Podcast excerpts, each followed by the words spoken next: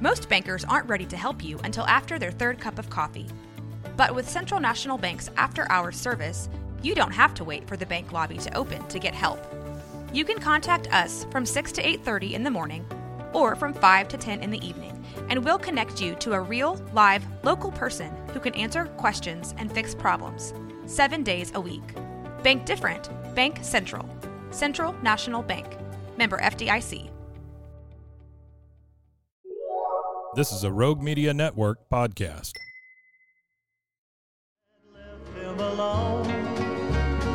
The Waco History Podcast is sponsored by Brotherwell Brewery on historic Bridge Street in Waco.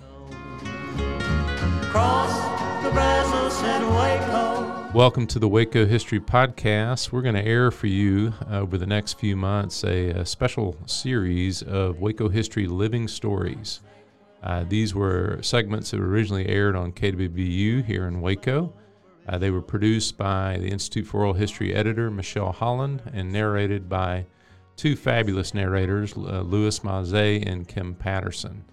And so these highlight oral histories from the collection of the Institute for Oral History at Baylor University, which I direct, which has been around since 1970 and has over a thousand interviews related to Waco and McLennan County history, and we're happy to highlight those here.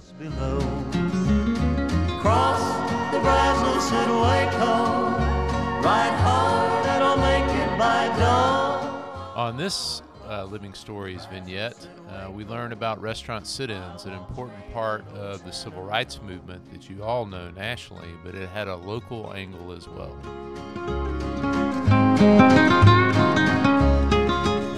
Then the night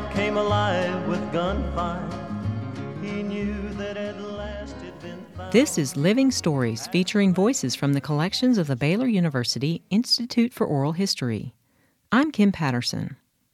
In the early 1960s, many Southerners, fed up with racial discrimination, were participating in restaurant sit ins, hoping to change the status quo. Robert Cogswell of Austin, a social justice activist, recalls taking part in the movement in Houston. It was customary for um, black people who were demonstrating to have a token white among them to show that they weren't exclusivist, and I was uh, often the token white.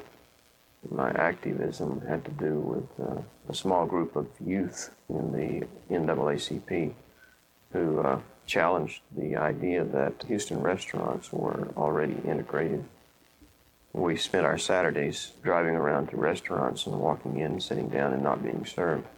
We received a lot of responses that bordered on the absurd. A waitress would ignore us for a long time and then come to our table. In one case, uh, the waitress said to me, Are your friends Africans? And uh, it developed that uh, if they were Africans, she was willing to serve them, but if they were American blacks, she was not. In another case, uh, I went into a restaurant with uh, a young man who was a uh, in a pre-medical program in the University of Houston. He was well dressed and clean-cut looking young man.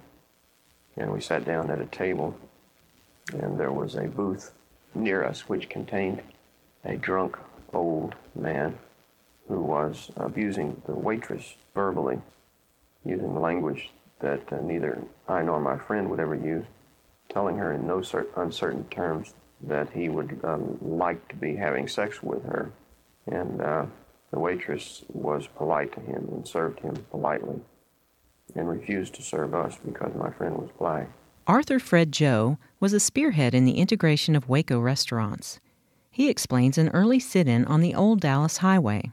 So I sat there for three hours in this restaurant and uh, refused but the, they didn't have the volume of trade that I thought that we could march in and sit in to hurt their business. Mm-hmm. See, my angle was to hurt you in your pocketbook. Right. And this is what the program was all about. If you couldn't hurt them in their pocketbooks, you wasn't doing nothing, no good, not as far as the civil rights concerned. Joe describes his first victorious sit in at a restaurant on Austin Avenue, where he went during his break from work. Some said, Don't you go home this morning for breakfast. Go there. I just drove my car up and parked and got and went in there. I sat there, and they kept walking by me, these little waitresses. So I took a newspaper in with me. And all this way we I started my movement.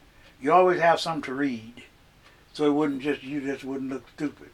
Restaurant sit ins such as these were instrumental in the passage of the Civil Rights Act of 1964, which ended legally sanctioned racial segregation in the United States.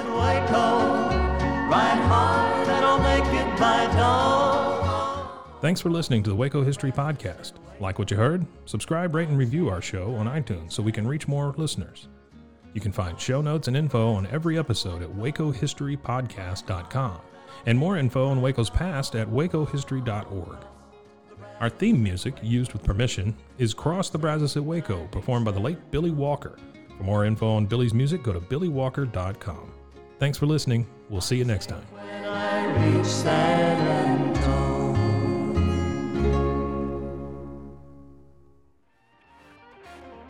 This has been a Rogue Media Network production.